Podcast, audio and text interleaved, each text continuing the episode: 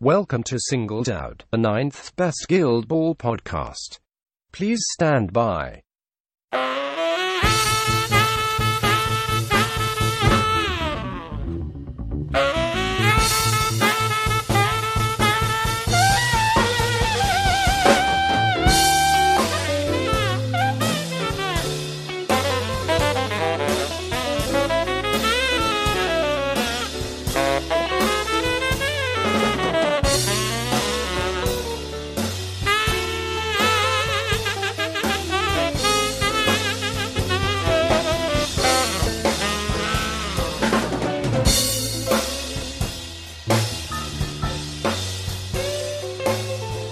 Welcome to episode 31. In this episode, Andrew and Jason talk to Sherwin, the lead fiction writer for Guild Ball. We discuss Theron's origin story, and the Hunters' fluff in detail. What is love? Baby, don't hurt me. Don't hurt me no more. Baby, don't hurt me. Don't hurt me.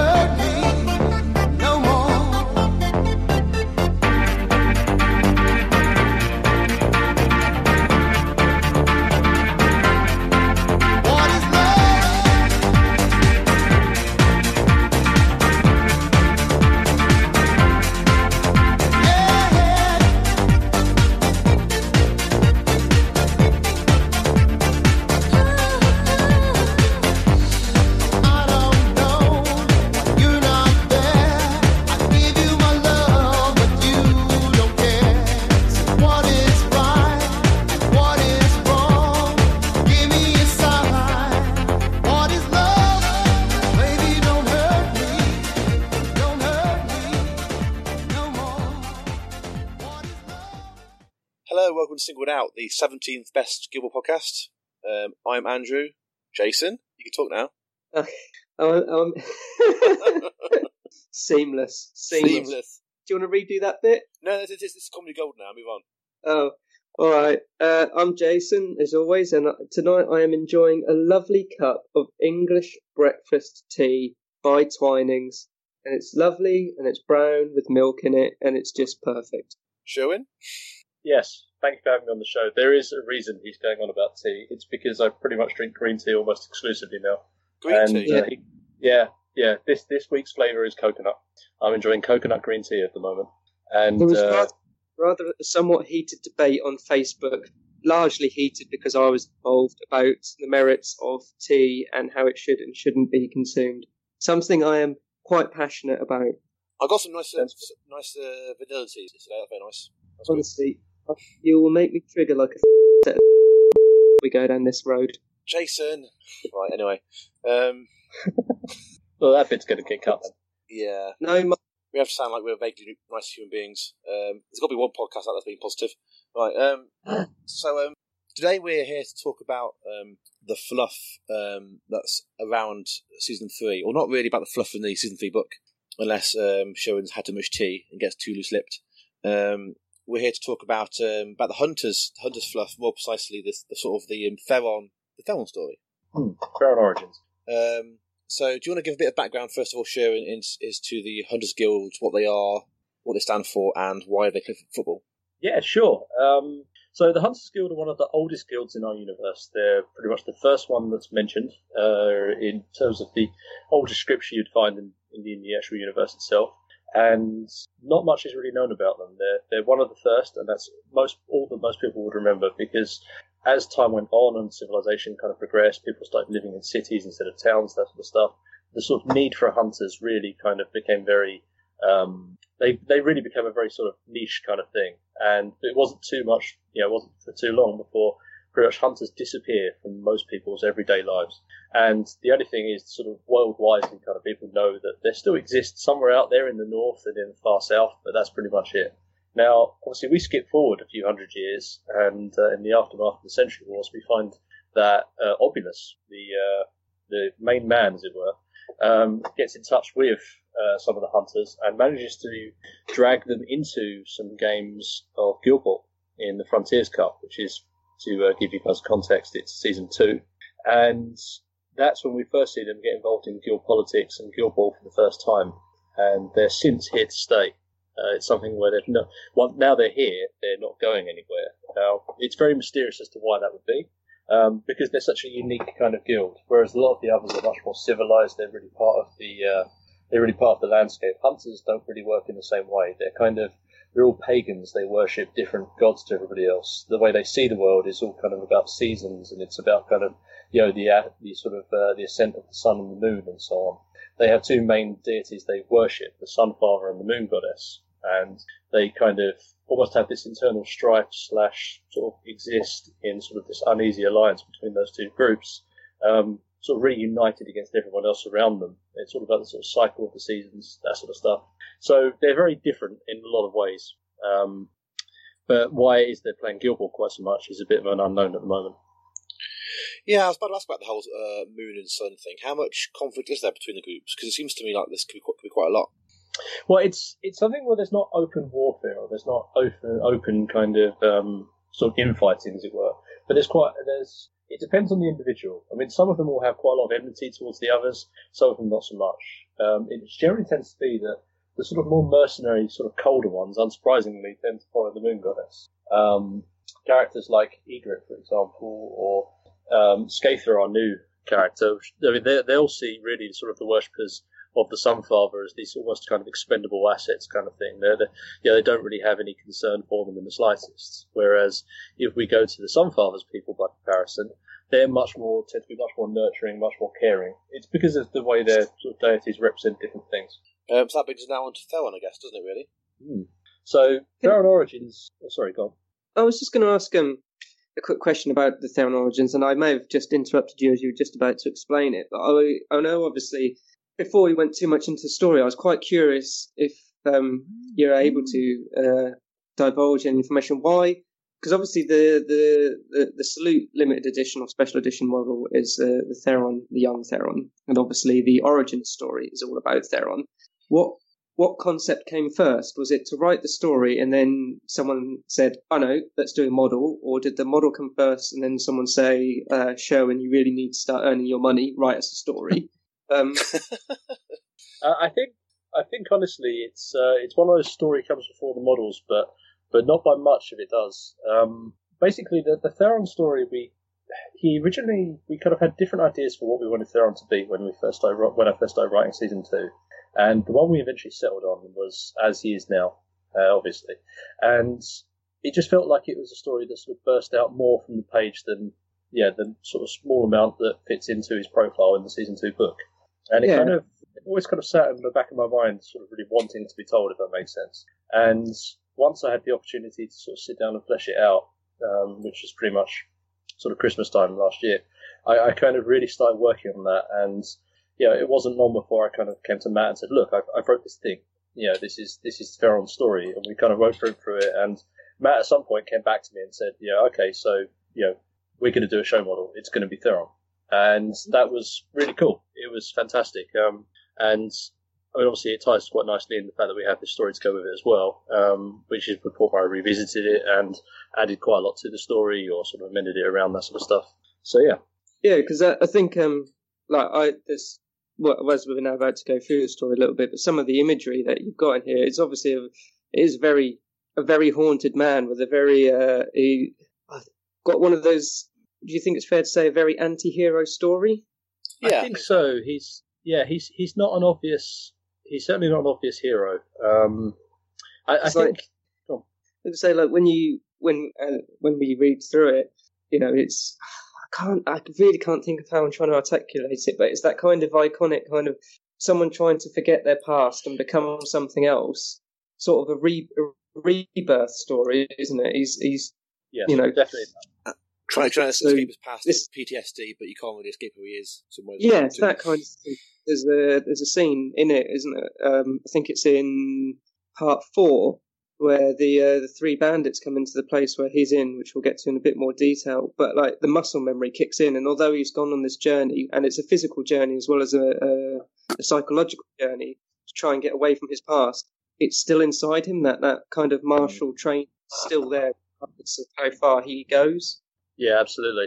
And it's He's not. I mean, as we knew already from his character, his season 2 description, he's, and also I think we touched on it in part 2. We sort of touched on he's not necessarily had. He's not a hero in the sense that he's not always been the nicest of guys. You know, he's kind of struggled with kind of coming to terms with the end of the Century Wars when that happens. He's kind of struggled with vilifying the sort of enemy, getting along with people. You know, he's had quite a lot of trouble in his past because of that.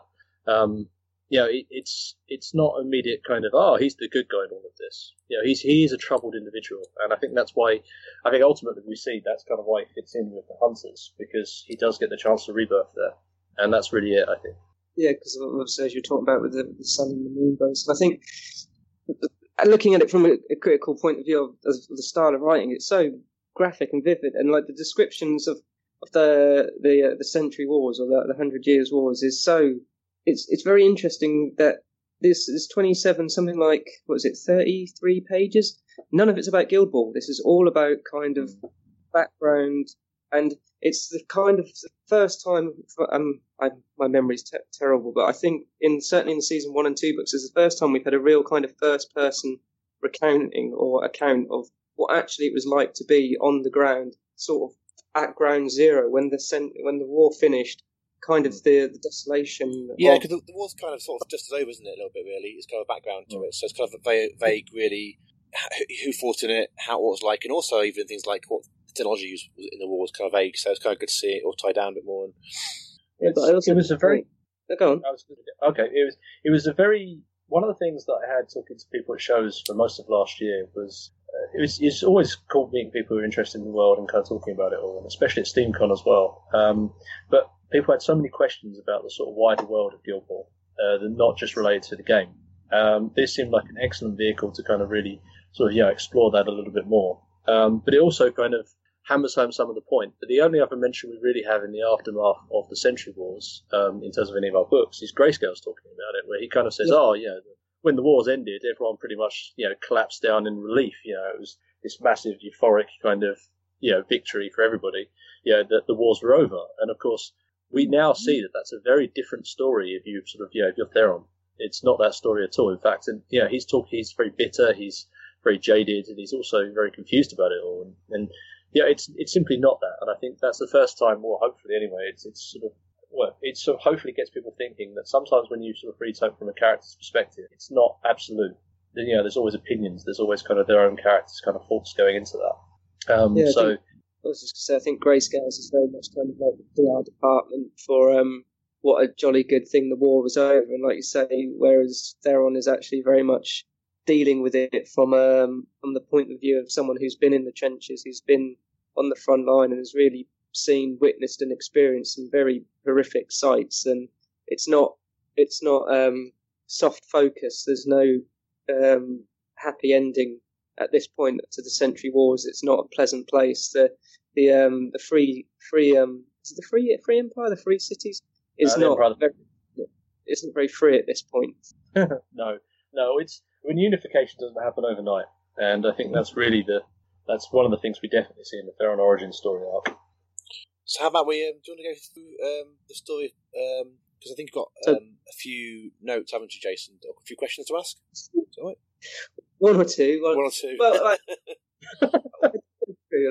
I'll try not to take up too much of people's time, and it's nice to have someone on the podcast who can do some talking other than me. So, I think. What I found, like, looking at part one, so the first page, the language that you've used, I mean, and I'd like to talk more about, like, the actual story itself, but the first thing that really struck me is, like, the language you've used only on page one, and, like, I've highlighted it here, so you've got words like nightmare, terror, haunting, startled, desperate urgency, moonlight shining, ghostly, horrific, haunting, horrific sounds, the likes of which a man should never know but could never forget. I mean, that's just so... desperate. Like, for an opening gambit to a story, there's no like soft like panning in, and there's no fluff around this. This is it, you know. Yeah, I really wanted the feel with Theron to be able to immediately jump into his life. It's almost like a sharp kind of snap into this guy's life, and you realise that's almost exactly how he lives. Every moment is that kind of what's going to happen now? It's sort of this shock. And that's almost it. Yeah, it's, especially with the fact that he's literally just waking up from a nightmare as well. There is all literally just sharp focus. He's kind of got that very kind of PTSD kind of, nothing is relaxed. And then like 2/3 of the way down the page, there's almost a light-hearted sentence that you've put in there. Although it's not light-hearted, it's kind of such a throwaway comment that he's put, and you put it on a single sentence, and it just reads, "At least he hadn't soiled himself this time." Like, so this guy is in this environment, in this situation where he's having this incredibly vivid, horrific nightmare reliving past, but he hasn't shot himself. Yeah, definitely. I did a lot of, I did quite a bit of research, kind of sort of soldiers and PTSD and stuff for this one, to make sure I was kind of hitting the tone right. And I think that's quite a common sort of trope, isn't it, in fantasy? Well, in people's minds anyway. I don't know if it really encroaches into fantasy literature very much, but it's more of a sort of contemporary warfare kind of thing. But certainly, I think that's. I mean, it wasn't necessarily. It's sort of dark humours like that is. I think that's part of how the story is, because you need to have something. It's kind of just this unrelenting horror or this misery, as it were. But I'm glad that you found some enjoyment out of Charles' misfortune there. Well, it's just a little bit of dark humour in there, and like so. So for people who haven't read it, so part one's basically it's a relatively short part compared to some of them. I mean, I've printed it all out and it's like two pages and 4 lines. But it's all very much sort of setting the scene of where he is. It's like you said, it's snapping into the world where he is. Like I said, the descriptive words you've used on the first page alone just set this kind of nightmare environment that he's in. And then it's all sort of like him. Like there's a paragraph about what he sees in himself, and obviously the images that he sees of himself in the mirror are kind of, I take it, and correct me if I'm wrong here, it's almost a reflection of what's going on in the world outside, because it says like when he looked up he saw a reflection of himself staring back from the window glass, even as a distorted image of crack running over the surface and through his hairline. So society's got cracks in it now. His face looked gaunt and tired, and it's almost like everybody. It's a reflection of society in itself at this point. I mean, I don't know how far from the mark I am with that, but no, it's a fairly good interpretation. I mean, we kind of see that later on in the story. So as we then sort of progress on, so part one, obviously that's when we sort of step outside, as it were, and see that actually happening in the world. So that's a good reading. So the other thing that I wondered about this is how did you decide the parts as you go on? Because, so like I say, part one's quite short, so we're now on to part two. But they don't go... So it's not like part two immediately, sorry. So excited. I'm being a fanboy. I can't get my words out quick enough. Part two isn't like straight on from part one, is it? There's no kind of... you don't get like a 10 minutes later or whatever. It's at a point in the future, fairly... soon afterwards, but maybe it's not like, do you know what I mean, like part one, boom, part two.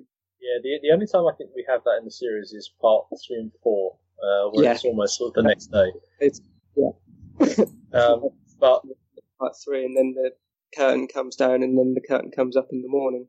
I think it was, in terms of sort of how to divide them up, it was more what felt organic. It's each of the parts I kind of wanted to approach and tell a different sort of aspect or a different story of almost, you know, use him as a vehicle almost to explore a little bit, have some fun, and kind of, you know, as well as telling his story. So it was more sort of organic to where we were getting with.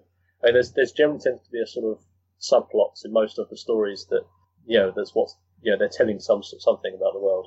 And I think genuinely it's, the first part's really an introduction. It almost didn't feel like it wanted to stay, you know, it overstayed its welcome. It wanted to kind of come home, sort of succinctly, this is the world now, and then sort of, you know, give us a platform to move on from. And then the others kind of were just sort of snippets where I could just grab them and use them to demonstrate a point, or to use them sort of progress his storyline as well as something else. And then sort of, you know, really also let people get a feel for what it is and come to their own conclusions or think about what's going on, that sort of stuff.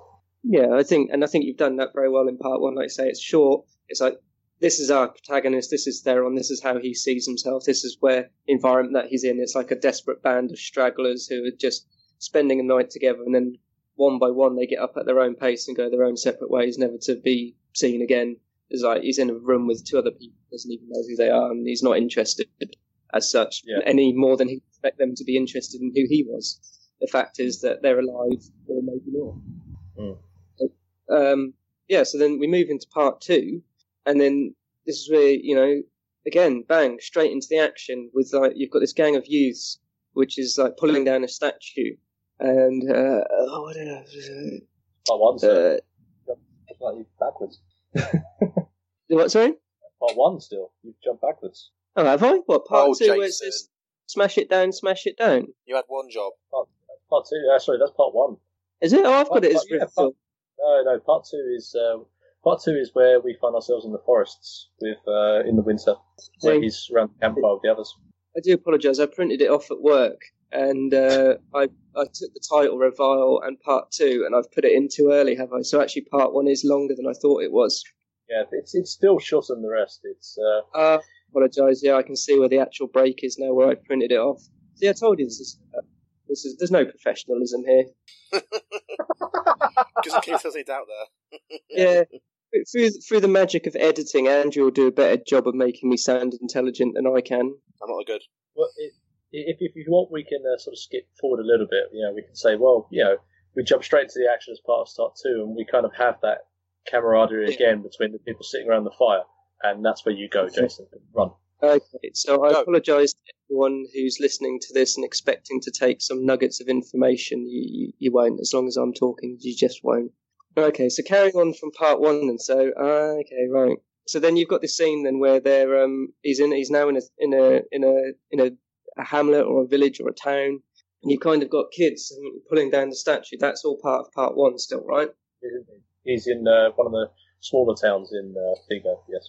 Yeah, and so then that's kind of, is that meant to be sort of a metaphor or an image of how just society in itself's being pulled down? You've got a statue which is like obviously. It's standing there, it's been standing tall and proud for however long, but now as a result of the war and everything's gone, everything's just fallen down and being pulled apart by everyone around it. But I think there's that too, but it's also a very obvious or physical kind of manifestation of what's going on. The traditions are being literally pulled apart by the world, by the way that the Empire 3 cities are informed now, everyone's in a political union they never were before. And we have quite a few things there. You know, like we've got the youths pulling down the statue and sort of destroying that. That's really an old war hero and what they represented. That's gone now. And we kind of have the older sort of, you know, the elderly woman kind of saying, you know, we need to stop this. But in the same breath, of course, saying we're all on the same side. So she kind of gives this level of uncertainty as to what's going on. On the one hand, she's saying, you know, tradition says that we should keep this stuff here. But at the same time, don't you realise we're all on the same side? You know, and even she's uncertain. It's definitely, that's the way that the society and, you know, the various different people are feeling. There's this great sense of uncertainty going on. And of course, we've got Theron in for all of this. He's just rejecting. He doesn't want to hear it. You know, for him, the war is never really finished. He's still kind of, you know, he's on his own. He feels like he's isolated. He doesn't feel like he belongs anywhere now. That's basically what the end of the war means for him. So he's just soldiering on. He's just marching through territory, trying to find anywhere that would just be leaving alone so he can get on with his life. Yeah, because you've got she tugs at his arm to try and get his attention, and he just doesn't want any part of it. You know, you obviously got that very strong image of him just about to brush her away, and he turns around. He's about to strike her down, or strike down this person. He doesn't know who it is, and he realises actually it's old woman kind of. He stops himself and realises, you know, that bit of humanity in him takes over and he doesn't do it. Yeah, I think it's more so much, that's pretty much where Theron is coming from, isn't it? He's just so tired of everything, he just wants to be away. And, yeah, I think he's not a bad guy at heart, he's just a troubled guy. So he's not about someone who's not felt on a woman in the face just to get away from her. Whether you could sort of approach that and say perhaps he just realises he's stronger and he doesn't need to do that. It depends really where you sit on who you think Theron is as a character. And yeah, that's another one that's open to interpretation. With all of the characters in Guild Ball, it's a case of finding who you think, you know, where you think they sit, sort of, you know, on the morality scale. Well, are they a good guy? Are they a bad guy? You know, it's entirely up to you guys. Yeah, I like it. It's very good. Do you have anything to add to that bit, Andrew, or shall we actually go to part two? Go on then, carry on. So, part two. Right, so part two, yeah. So, part two, we get a named character right at the start. Because I mistakenly at first I thought the hag might actually be a hag from the fisherman, but it's not, is it? It's just a hag because it's. Yeah. I know it's not the same hag because it's a lowercase h, not a capital H. And whenever you put a character's name, even if they've got like a descriptive name, it has a capital letter, obviously, because it's a name. That's just basic English. Quality notes there. Yeah, I know. Yeah. So Mugger. Yeah. We've got Mugger being introduced. Yeah, Mugger's he's an interesting character. He's really just a sort of old. He's an old nervous soldier. He's just a character he's a good example of somebody else who came out of the Century Wars and went a different way to Theron. Yeah, Theron's this very jaded sort of, you know, battle-hardened kind of warrior. Mugger's more your everyman kind of character who just he's part of the fighting. He's caught up in it, but his answer is just to get drunk and just to kind of, you know, keep his head down, that sort of stuff. Whereas we know that from past experience that Theron was fighting his way through the Century Wars. Yeah, he never stopped. Whereas Mugger is one more of those kind of sort of soldiers in. We don't really know why it is that Mugger can't go home. We don't really know. Yeah, perhaps he has a backstory that he's a deserter. That's probably most likely. He could be that he's a thief. It could be that he did something that vilified him at home and he's not welcome anymore. We just don't know. But of course, we meet other characters going on in this one as well, and I think they all represent different aspects of the soldiers, because we sort of already alluded to that in the first story that there's a whole kind of almost class of soldiers. Are just disowned by the states and are just wandering, which is definitely where Theron belongs. And I think in this part, we really see all of these different characters kind of come to, all of these different sort of aspects come to life through the various different characters. So we see Pharaoh, who's this very nationalistic, quite horrible little man, who kind of, who just wants everybody to just really kind of, he wants to blame everybody else for the end of the, for what's going on with the war. He kind of, he's very much sort of this aggressive, doesn't know what to do with that anger. Thinks everyone's a thief, everyone's wrong. Even, when they've been so kind as we find out, sort of share things with him, share food with him or shelter or anything else. He's just very ungrateful about it all. He just brushes it all off. Then we have sort of the old sort of wildly wise kind of thing. We have the Skaldic Cavalryman, who's obviously he's much more your sort of more, down to earth kind of character, if such a thing is possible, who actually seems relatively well adjusted, but has a dark edge. We don't know what's going on with that. So, and obviously Mugger is just part of that. And Athena, who we find at the end, she's definitely that fits into that also. So I think we save Athena for a bit more. We'll get onto her in a second, because she's quite an integral character to this story, I think, isn't she? And certainly in part 3. Parts. I don't even know what the parts are anymore. I've just put them in wherever I feel like it. You should send this over to me for editing beforehand. I'll turn it into some Tarantino Pulp Fiction-esque story. Yeah, all over the place. It's Athena. Okay, cool. I mean, Athena has a bit more of a role than the rest. Yeah, definitely. Athena has a bit more of a role than the others. So. Right, here we go. Yeah, so Athena comes in at the end, doesn't she? So the group disbands. They go their separate ways, and Theron's walking up. So, here we go. Excuse me. So he resumes his path northwards, because he's carrying on north just because he's basically, I don't know if it's in this part, but some part he says, like, he's just heading north because he hasn't been there, so why not go there? Well, it's, again, we know that Theron is trying to find some sense of acceptance. And if he's not found it so far away, he's been in the south, so why not go north almost? It's, it's kind of, we have the sense that he's running away from something. Or alternatively, he's just moving away from the places that he knows, hoping that he can find some salvation in a sort of remote wilderness maybe. But, So at the end of this part, so as he's about to walk off, obviously this woman comes up, and she almost imposes her decision on him that they're going to travel together. He doesn't ask. He's just like, we're going to travel together. We're going to go together. And he, I can't find a bit, but he likes that, doesn't he? And so they go off together, and then fill in here, like, try and find a point. Yeah, it's cool. So he's, Athena represents an interesting part of Theron in the story, in that she's his salvation in his eyes. Yes. We find out, well, we're going sort of into part 3 now, and we find out a bit more about Athena. He almost becomes, she gains his confidence relatively quickly, and he kind of realizes in Athena he sees a character who's not this sort of downtrodden kind of sort of mercenary soldier, because we find out that he was very, as much as obviously that's who Theron is, we know this, especially in part 4 where he kind of, as you said earlier, he sort of the combat training kicked in. He doesn't see her as this killer like all of the others. He kind of sees her as this. He obviously almost puts her on a pedestal. This kind of character who's, she sees her time for redemption. He sort of sees, if I can make friends with you, if you can be relatively normal in this crazy world, then perhaps there is a chance for me.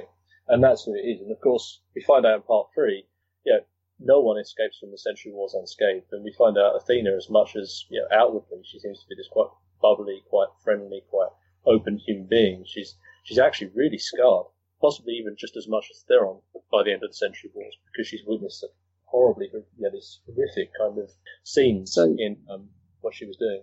Before we get too far into that bit, I did a little bit of Wikipedia research because I knew the name Athena. I couldn't remember exactly what it stood for, but Athena is in Greek mythology is the goddess of wisdom, craft, and war. Was that? Did you choose the name after the character? Is it related to the fact? Because obviously you've got war in it, the Century Wars. Well, I'm assuming it's not a complete coincidence. And I just wondered if you took that name and created the character around that and then put her into Theron's story, or if you had the character first. I guess in a way, you may have discussed this before about character creation. Did the character come and then the name, or did you have the name and what you wanted it to be and then fluff the character out into the story? That's a good question. I think kind of a combination of both. I definitely knew that I wanted to fit. I had the name, and it was always earmarked as one that I thought fit into our universe quite nicely. It's really kind of a case of finding the right character to use it for. And I think she does. I think she represents the name quite well. I think you need to do a bit more digging because you haven't quite found the sort of inspiration behind her just yet. But yeah, that's definitely there. Go on then, give him a hand. Well, I was going to say, is that linked into part 5? No comments. Because there is. I'm saying nothing, Jason. There is. I'm saying nothing. Athena is a character who, you can sort of read into it as what you want, but I mean, the interesting thing about the goddess Athena is that she was obviously not just a Roman goddess; she was a Greek one as well. And most of the European, sort of pantheons had an Athena character or somewhere related to that. So as a result, the interpretation always changes slightly. And with all of our characters who sort of find inspiration there, here, and everywhere, we never sort of completely wholesale pick it up and keep it exactly as it should be. There's always some sort of quirk or change, or there's always, depending on what reading you have of her or of any of the characters. So I think, again, Athena, I mean, obviously, we know from the events of season 4, she's out there in the world somewhere. She's not, she hasn't died. She's not, she's left there on a bit of a spoiler for those who haven't read it and are sort of, doing that now. But we know that she's out there somewhere. And we also know that Shana, perhaps she doesn't represent what Theron first thought she was. So, yeah. So a bit more on part 3 then. So obviously part 3 is they find a cabin, a log cabin, don't they, essentially, or a brick structure in the woods on their journey, and they sort of shack up into it, and the idea that they're going to sort of spend a bit of time, nourish their bodies as such, have a bit of a break from everything that's going on outside before they continue on their journey, right? So, as you alluded to, this is where we find out a bit about Athena, and this is where we get a link from another character who we already have in Guild Ball, and they're interjected into this story as well, because I messaged you the other day when I read it, I wrongfully assumed because it references the rat catcher, and I'd been talking to someone about SteamCon of last year, and so for some reason I thought of Skulk because of the rat catcher's girl, but obviously that's actually Compound. That's his nickname from the Century Wars. Absolutely. Master Poisoner. Yeah, it's not a very nice man. No, and his part in her story and her history is really quite horrific. Yes. Yeah. She's. I mean, it's again that's another one where it was a very useful vehicle to kind of flesh out, part of our universe that we'd sort of hinted at but hadn't really run with yet. And I think it fits quite well. So in a way that it sort of, pushes forward a bit more character development for poor Compound. But, well, poor Compound is not a very nice guy. But at the same time, it also kind of really fits, well, I feel anyway, maybe perhaps your listeners don't, but it fit quite nicely into the universe to kind of sort of continue on that story arc and really sort of, bring to life Athena's struggle in the Century Wars. And then there's this part progresses further, but people who have read it, Athena and Theron, they have a little chat. She opens up about her story, tells the story about Compound, or not Compound, but about what happened to the place where she was, which I did highlight because I can't remember the name, and you'll remember it a lot quicker. Because later on, so they're getting a bit closer. They talk about their past together, and he asks her where she comes from, and then. Because this is the moment where they're about to sort of have snoo. They're getting a bit close. They're letting their clothes dry off. Things are getting heated. Should Thames come on the gramophone? And then just before things get a bit sexy, it's almost like Theron suddenly becomes very awkward and uncomfortable about things, because he asks her, where did you come from? She grins, she says, that's an odd question to ask a lass at a moment like this. I think the time for clever lines to bait your lure has passed. And so she's quite forward and still about the situation. And he sort of stutters and is just, he says, just, I thought to ask us all. I know nothing of you really. And it's sort of, what do I put? Oh, I can't even read my own handwriting. So a bit like, yeah, please do, because I've made notes. I can't even read the damn things. I think in that you've got two characters who have very different outlooks as to where they're at. And I think that's, as much as we obviously have salvation from, or hope for salvation for Athena for Theron, that's obviously not where she's coming from at all. If we look at Athena, I mean, she's keeping everything on the surface in terms of she's, you know, no one's allowed in almost past her wall. She's kind of, you know, she's bubbly, she's outwardly bubbly, she's kind of friendly, flirtatious, she's kind of very outgoing, very extravagant, kind of this is who I am. And, you know, she's not letting anyone in, you know, almost, that's her armour.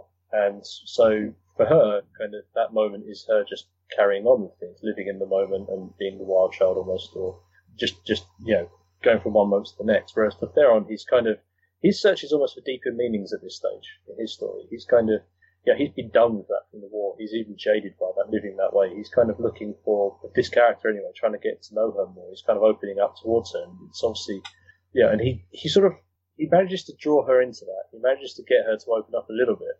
And of course, once the sort of, you know, once the first crack appears, suddenly the whole damn bursts and she literally tells him everything. Yeah. And I think that's a real turning point for her character. Because obviously, as we go into part 4, which is probably around about now, it's the best time to do that, she kind of, we find that she can't deal with it. You know, she's done that, and the aftermath of that is she realises this sort of, you know, horrific kind of, you know, I can't exist, you know my secret, and this almost sense of sort of survivor's guilt, this kind of self-loathing born from that kind of, I don't want you around because you're just going to look at me differently, you'll treat me differently, and that's not what I want. I just want to be who I was before, and I can't be that around you anymore. Which obviously, it's heartbreaking for Theron.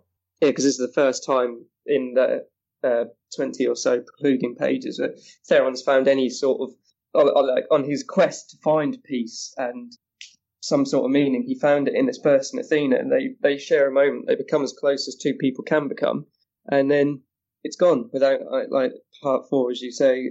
This is, as we discussed earlier, it's the only part where the two parts roll straight into each other, both literally and metaphorically, and then it's gone. This thing that he had, his little oasis, his little kind of meaning and sense of belonging has been taken away, and now he's got, it's like the light that was the darkness is gone, and the darkness has come flooding back, and he's got to deal with that, and so he goes charging out, doesn't he, into the woods and smashes a tree to pieces with his rusty axe and just goes back mental. And what we really need in this game is basically a counsellor's guild or a psychiatrist guild. I'll bear that in mind. Perhaps I'll put one in. You know, basically, you know, lots of couches on the pitch. Just lie down and, you know, talk about your mother. Talk about, you know, why it is that Jason frustrates you so much. Sherwin, mate. There's a lot of people who'd be getting in that queue. I can think half the people in Guild Ball are basket cases from the war. You know, they're making up to a killing, wouldn't they? Basket cases, and the other half are just like sleeping with each other. It's a very like sexy, dangerous time. These people live on the edge. You know, you've got to get what you can from the next moment to the minute. It's like who is it? Chaska, who's a drugged up ex zombie. War vet, isn't he? I mean, he's you know, he's basically he went a bit fair one, didn't he? He went too far, really. Well, I think in his case, he's more of a hobo that he's taken advantage of. But yeah, that's one fate that could have awaited for him if you go from there. Bottom of a dungeon, being forced to wear big box on your back. Yeah, exactly. And just generally have your mind fractured by just an awful lot of drugs. Such a lovely world. You love it. Listen to 60s and 80s prog rock. Yeah, that's it. Rush. Chapter 4 is where, sorry to say, the start of it, Athena's left him. He doesn't know why. So there's a line here. He says, just as he'd been betrayed before, so he'd been again. So, you know, he's feeling betrayed. Again, the emotions of confusion and desperation are starting to come back into him. So then he goes back into the thing. And then at one point it says Athena was gone, and with her the final chance of some kind of acceptance in the new world. So that was like, you know, again, that's closed now, like we said. And then it goes down. Sorry? Go your symbolism. Let's talk about your symbolism in this bit. It's going to be good. It's really easy to see. Go on, you can do it. You were so good at the start, and I'm expecting you to hit me up with it again. You're so mean. I'm encouraging him.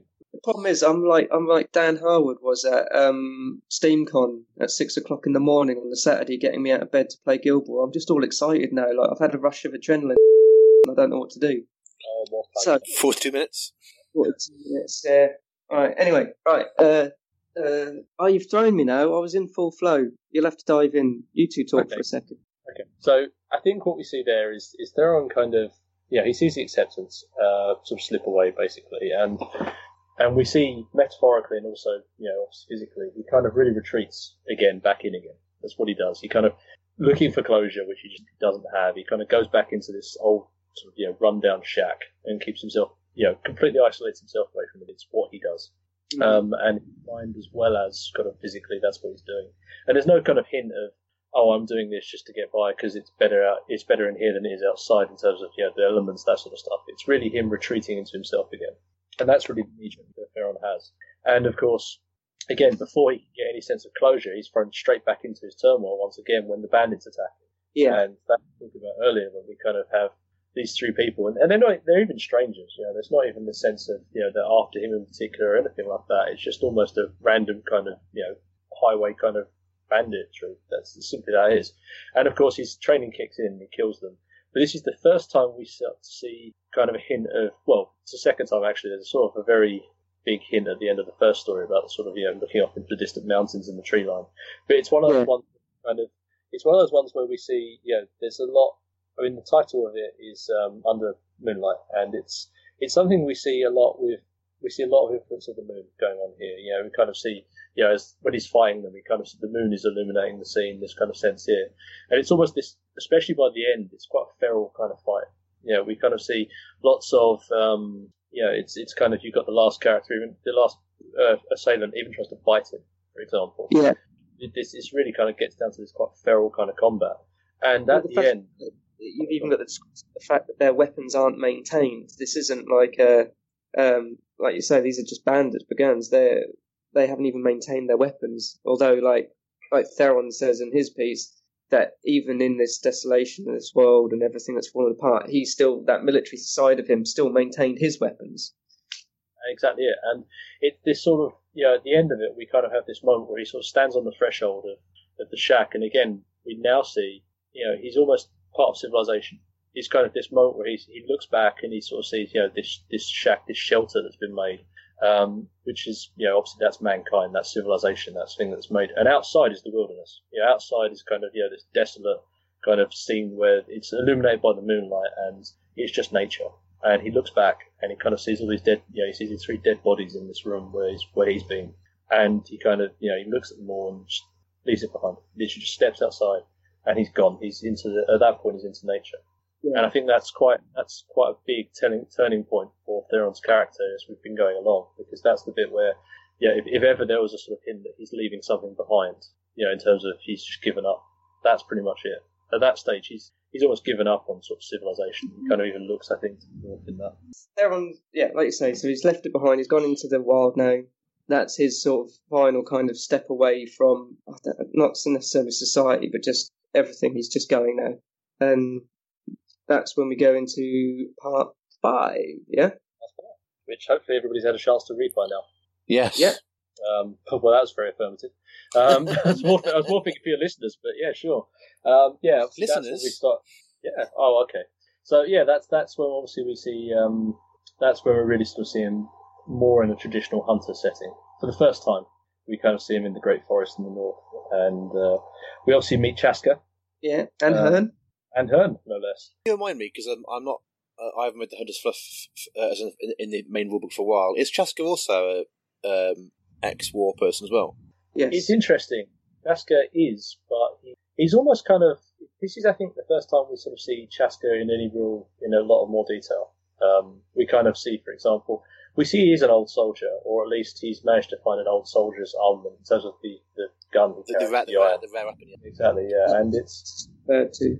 So we don't necessarily find out too much obvious information about Chaska, but if we are to look at him as an old soldier, he's almost kind of Theron, as Theron is now, a few years down the line, in that he's kind of, you know, this old soldier who's kind of adapted. He's not got the same turmoil as Theron has. Now, perhaps he had it in the past, perhaps he didn't. And the other thing, we don't know. And the hint also there is why is it that if both of them, are old soldiers coming to this place to kind of find some sort of, serenity, to find some sort of escape, why is it that Theron becomes the champion of the Sunfather? We know this, that's who he is. And Chaska isn't. Does that sort of point at some sort of inherent destiny with Theron? Does that mean that, Chaska refused to call Summerscript in some way, shape, or form? These are things we don't know, but obviously we can come to our own conclusions as to that. But we know that in terms of the grand scheme of things, as much as the Hunters don't really have, sort of ranks, certainly if there was to be a hierarchy, Theron is higher up. Hearne's role is that he is the eyes and the ears of his god on the mortal plane in the Hunters' belief system. So when he speaks, the sort of followers of the Sunfather will all listen with rapt kind of attention, and even the followers of the Moon Goddess will sort of pay, give him a due amount of respect because of his stature, because of his role, and that's really what it is. So, and I think this, in a lot of part, this is where Theron kind of finally comes into contact with this individual. We've already known that they have some relationship in the past, as in the season 2 book, but that's when we see to kind of come together, and in Hearne, I think that's when sort of Theron finally finds what he's been looking for, or at least he finally finds someone pointing at him. So yeah, as I'm saying, this is, and again, we go back to that point in the season 2 rulebook where Theron isn't necessarily looking for acceptance. He's not looking for condemnation. He just wants to be on his own. And for the first time he meets someone who says that, who's Hearne, who just says you should just be who you are, and says the only thing you've got to do is just sever your ties to the past. That's what's crippling. Yeah, and that's when they start playing Johnny Cash, isn't it? I was thinking more the Last Post, but yeah, whatever works for you. As it pans out, that's the moment where kind of Theron, because the crucial thing with the standard that he's got tied at his the sash tied at his waist, which is actually on the model. For you, those of you who haven't seen it properly yet, I mean, I'll talk about a little bit about the model in a second, but he's been carrying this thing with him as this burden for the entire war, and it's not just for his sort of comrades; it's for everybody, and even after the war as well. And by kind of committing it to the flames, he's kind of really is just severing all his ties to the past. It's a symbol of his nation, it's a symbol of the conflict, it's a symbol of civilization, it's a symbol of lots of things to Theron. And by throwing it all into the can basically be reborn, and he knows he's not worthy of it. It's everybody else, and I won't. Obviously, people draw their own ideas about the end of the story. There's a bit more to it than that, but I think it's really that's when we start to see the birth of Theron as we know him now, and the end of this character we've become familiar with. Now, whether this will come back, who knows? I mean, obviously, it's quite a big part of who he is in his life. Will that potentially sort of rock back? I mean, will we see the influence of the Moon Goddess sort of come in as we saw in? In the fourth part of the story. It's all up there to see, to sort of see how Theron's character develops in the future. That's it. Can you discuss anything about the difference in the outlook between the two aspects of the god? Well, I can do. It's at the moment it's a sort of slightly deliberately slightly vague sort of approach to it. But if you were to think of the Moon God, it's very predatory. It's very kind of it's definitely the traditional hunter you'd imagine. So it's more the sort of lone wolf kind of soul kind of hunter out there, kind of sort of prowling around after the prey, very very ruthless, very cold, very kind of matter of fact's the wrong time I'm looking for, but it's a very kind of feral kind of thing. Whereas the Sunfather is more what you'd imagine the sort of the stag, for example, that represents the Hunters Guild in terms of what we have as our icon. It's very much like that. It's kind of much more of a noble kind of thing. So again, it's more about nurture than it is about the predatory element of it. It's understanding balance and cycles. So if we're to look at it's a rule of thumb, the way that the followers of the Sunfather would explain it. The Sunfather kind of followers would say, well, we're a big community. We stick together as a pack. We have to nurture. We have to understand that everything exists in balance. In the sort of big divine cycle of how the world works. Whereas if we look at the followers of the Moon Goddess, that's much more of a kind of opportunistic kind of hunter. Much more cold. So you either worship one or the other, you don't do both? Well, apparently some characters might switch allegiances. Oh, apparently we discover. Yeah, it's pretty much the exclusive club, certainly at any one time anyway. So that's you would struggle to find a character who could worship both at the same time, properly give themselves over to the praxis of one or the other. They're kind of mutually exclusive. Yeah, I guess so. One's kind of more sort of selfish, isn't it? Exactly. It's a little yin and yang. Yeah, a little bit. Yeah, that's a good description. I mean, it's the best way of describing it. I think Hearne's. This may be your thing from season 3 book, but I think Hearne at one point says, just as the sun can't share the sky with the moon, and that's pretty much it. They kind of work in a cycle. One goes up, one goes down, and it's you don't really have both in the sky at the same time properly, and that's what it is. Obviously, they don't have eclipses in that land. No, not so much. Perhaps if we did, then that would be a very big... Well, that's the sort of thing that would be a very big moment for our hunters. That's the interesting thing about the hunters. Like, it's the small things that to another guild just seem like, oh, cool, an eclipse. But to the hunters, that's a a big life-changing event. That's what's so interesting to write about them, because they do see things in such a different way. Well, I guess they have the remnants of a religion that basically predates everybody else, isn't it? It's like keeping the sort of fire burning, aren't they? I was just about to say, it is almost very, it echoes kind of philosophies of paganism in a way, doesn't it? It's an old religion in a modern world, if you will. So it's like the transition from what the hunters with the moon and the Sunfather over, and then you've got like the Solfesian, which is I would take to be the more modern religion, or modern in that it's new to the world. And, the other religions certainly have some roots in paganism, even the Solfesian church. But you've got that's since adapted. Whereas exactly as you say, the hunters are still there, and they've never needed to move on. And to their mind, of course, they're just following the true path rather than kind of this weird thing that civilization has imposed upon the other religions. So when it comes to like the Solfesians, I mean, if for example you had a Solfesian and a moon worshipper and so much for walking to a bar. Would there be a fight? Yeah, I think there would be. I think the Moon Goddess disciple would win fairly easily. They would just watch the other two fight their way to exhaustion and then beat them both. But yeah, that's exactly what it would be. Yeah, the Solfesian church tends to be quite intolerant of everything else, and of course the other two, the pagan gods the pagan followers of the hunters certainly won't believe in any civilized religion, so that's that. So yeah, they're certainly antagonistic to each other. It makes me wonder how old it really is. I guess they don't really specify a timeline, but how much older it is in terms of. Well, we know that the Hunters Guild were around at the formation of the guilds, or if you don't know that, then you'll find that out pretty quickly in the season 3 book. So there's a spoiler for the show. Spoiler! By the time this podcast comes out, the book will be out anyway because the book's out tomorrow morning. Fair enough. But there's our. So we certainly know that they've been around since a very long time ago. So, but in terms of rough timeline, again, because all of the historical documents for the most part for the world anyway were destroyed during the Century Wars, it's probably a question we'll never know the answer to unless we kind of do almost sovereign states origin stories and go way into the past. That's writing genius, saying, sorry, we don't know, sorry, destroyed, can't tell you, sorry. Genius. No, it's genius, or it's left to give people their own, make up your own mind.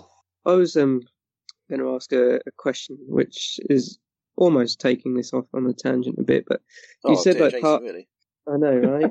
It's unlike me, it's unprecedented. Obviously, the whole... You answered one of my questions that I had. The origin story, the Theron origin story, was driven by your own desire to write the story as opposed to like Matt or Rich or anyone coming to you and saying, oh, we want to do this, can you flesh it out? Are there any other characters who you can tell us about? Obviously, there's characters who aren't out yet. Is there any other character who you feel really strongly about, who you would think has an interesting backstory that could require a similar level of... That's like asking me which one of my kids is my favourite. That's not fair. It's mine. But I'm not as horrible as you. I don't know. I think all of them have got something to tell. Rage would be an interesting one. Honor is an interesting one. Yeah, do honor. There's quite a few. Oh, okay. Yeah, well, the Mason player says do honor. Yeah, it's every night. I think there's lots of.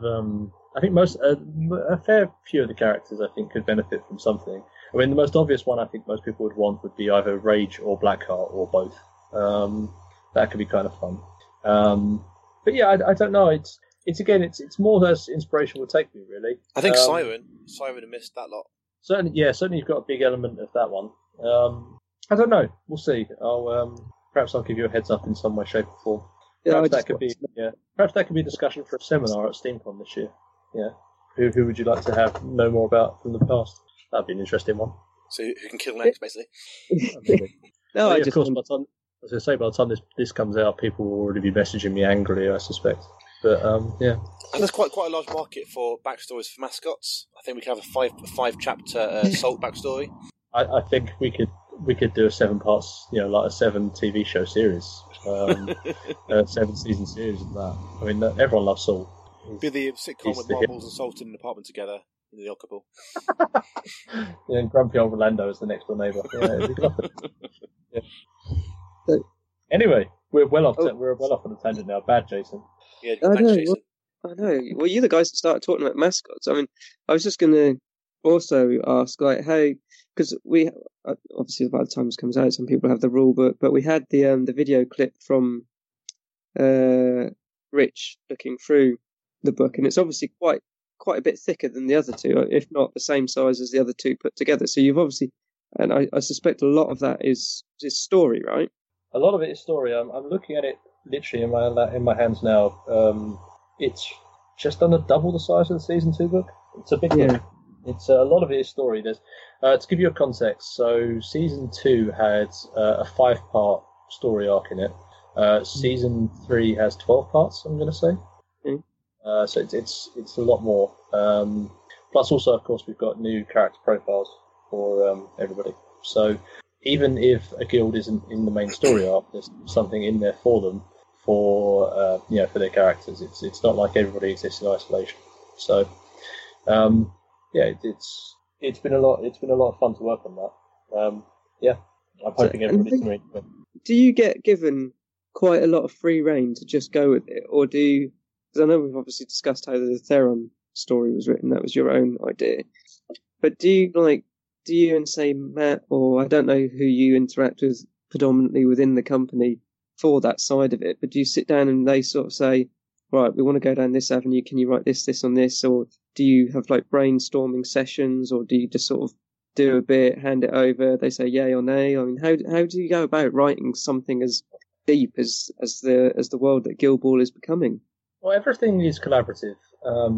There's no. Again, I've said this too much already, but none of us really work in isolation from each other in the design team. So it's. Yeah, we all kind of work with various different things, and I think there's lots of elements that sort of... Yeah, we all kind of bounce off ideas with each other, and perhaps the Theron model is a great example of that. I mean, obviously there's a story driving... there's a story somewhere along the way driving the fact that we want this model to exist. But of course, when Russ sculpts it, he kind of...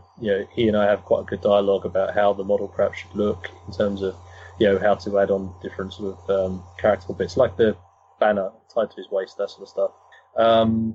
Yeah, there's lots of elements there, and of course, if that's for a new model, then that crosses over into rules as well, and that's where I'd sort of speak to Jamie and Bryce and some of the other guys about kind of, how does the model feel in terms of its character versus its rules? Do I need to change the way the character is? Do they need to perhaps look at rewording some of the abilities on the card, that sort of stuff? Yeah, there's lots of different things that all kind of tie into each other.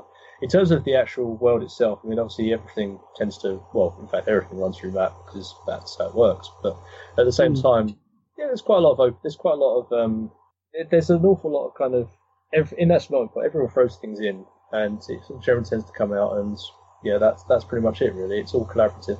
There's never... As much as I might be the guy that writes the... I might be the guy that writes the stories, I might be the guy who writes the bios and so on, and Jamie, for example, and Bryce might make the rules...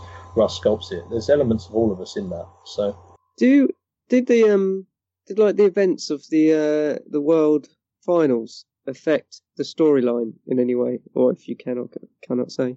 I can certainly tell you there's parts about the world. SteamCon, you mean? Yeah. I can certainly tell you there's well, presumably by the time this comes out, you'll have read that bit, but there's certainly parts in the book about that. So yeah, with Obulus versus his three evil twins. Obulus. Yeah, it's certainly you can find it if you look for Obulus. You won't find that part very far away. So, okay. Yeah. Very good, very interesting. Yeah, I really enjoyed the origin story. I mean, that's why I was just wondering if there was going to be anything more along those lines. I hope so. I want more stories, really. I think it's great having everyone so psyched for a book every year for fluff alone. I mean, even though the rules are all available with cards and everything else phasily, I think I'm really looking forward to reading through the story as fast as I can, and hopefully you'll write more. It's been really humbling, actually. I've got to be honest. The amount of people who are so excited for the book, because a lot part of what's in there is honestly the story. Because, as you said, the rules are out there already. The cards are out there already for the most part. Yeah, some people obviously want it to see, but that's it, isn't it? But yeah, it's a lot part of it is the story, and it's really nice to the people who kind of take the time to actually really enjoy it. It's very humbling. So we have the greatest community. I know Martin wondered if there was going to be a more digestible format, like pictures, because he struggles with it. Like a flick book. Yeah. It will be about 4 times the size of the actual rule book. But yeah, it's no, not at all. I've never dreamed of it. Because the artwork is pretty quite stylized to a point where even now it might change season 3, but even season 1 or season 2 books, you have no idea even what the stadiums are like, because the sort of pictures of the matches, the stadiums are kind of sort of broad brush strokes, and it's quite kind of silhouettes, and it's quite it's kind of artistic. But actually, even now, you have little idea what the games actually look like. That makes sense. Yeah, I do. A lot of the Guild Ball universe is designed to be evocative over everything else. It is, yeah. And that's. And it's part of it. The ones the sort of things I find most interesting is when we see people discussing, the world of Guild Ball, what we've created, and it's really interesting seeing people's different ideas. Like I remember, I haven't seen it for a little while, but I know it comes up sort of every so often. Is people discussing what a Guild Ball stadium looks like? Yeah. And it's really interesting. Yeah, you've got it, and it's really interesting seeing the amount, the sort of varied replies that come back. Because, and all of them are equally valid, because we've got a very large world that has lots of different locations and lots of different climates and all sorts. But at the same time, it's almost not necessarily as important, and that's why I never very succinctly describe a stadium or a place very much in the Guild Ball universe, because I think it's much more powerful to people to kind of get their own ideas of what they want it to be. Even the shack we were talking about in Theron Origins. That Jason was talking about. In his head, that shack looks one way. I don't really want to enforce upon Jason sort of, when he's reading it, this is exactly how it looks, every exact in detail. You might as well, because otherwise I'll have an idea. So it's more about people having their own ideas and how it all fits in. And I think that works more. I think that's a stronger approach than describing something exactly. It's very true, because, like you say, it's nice to be able to interpretate it in your own way. Yeah, I think that's a very good idea. I think it's very strong. And thank you for the compliment, Andrew. I can read. I may not be able to articulate it. Yeah. I may get a little bit excited and fall over my own feet sometimes. But... Well, I'm glad you guys enjoyed Theron Origins in any case, and it's been it was absolutely fast riding it. So. And Salt Origins will be out by SteamCon. It was good to know. Yeah. That's really good. Thanks for having me, guys. So we're going to see you in a few weeks of Vengeance, aren't we? I guess. You are. Either struggling with my new Hunters, or alternatively, probably going which is my Brewers again. I think Hunters time. Bring them out. I think a tournament like that would be a good way of getting them stress tested. Okay. Well, we'll see. If I'm still scratching my head and not quite 100% sure on how to use them, I'll go back to my Brewers, but we'll see. I'm Andrew. Follow me at @singled_outgb. I'm Jason, and it's at JMountain82, and at least on Twitter I've only got 140 characters. Thanks, I'm sure. Thanks for having me, guys. Hopefully you guys all enjoy the season 3 stuff, and hopefully you enjoyed Theron Origins. And use your channels to talk to me, I guess. Twitter, that sort of stuff. Thanks. Right. Thank you. Bye. Bye.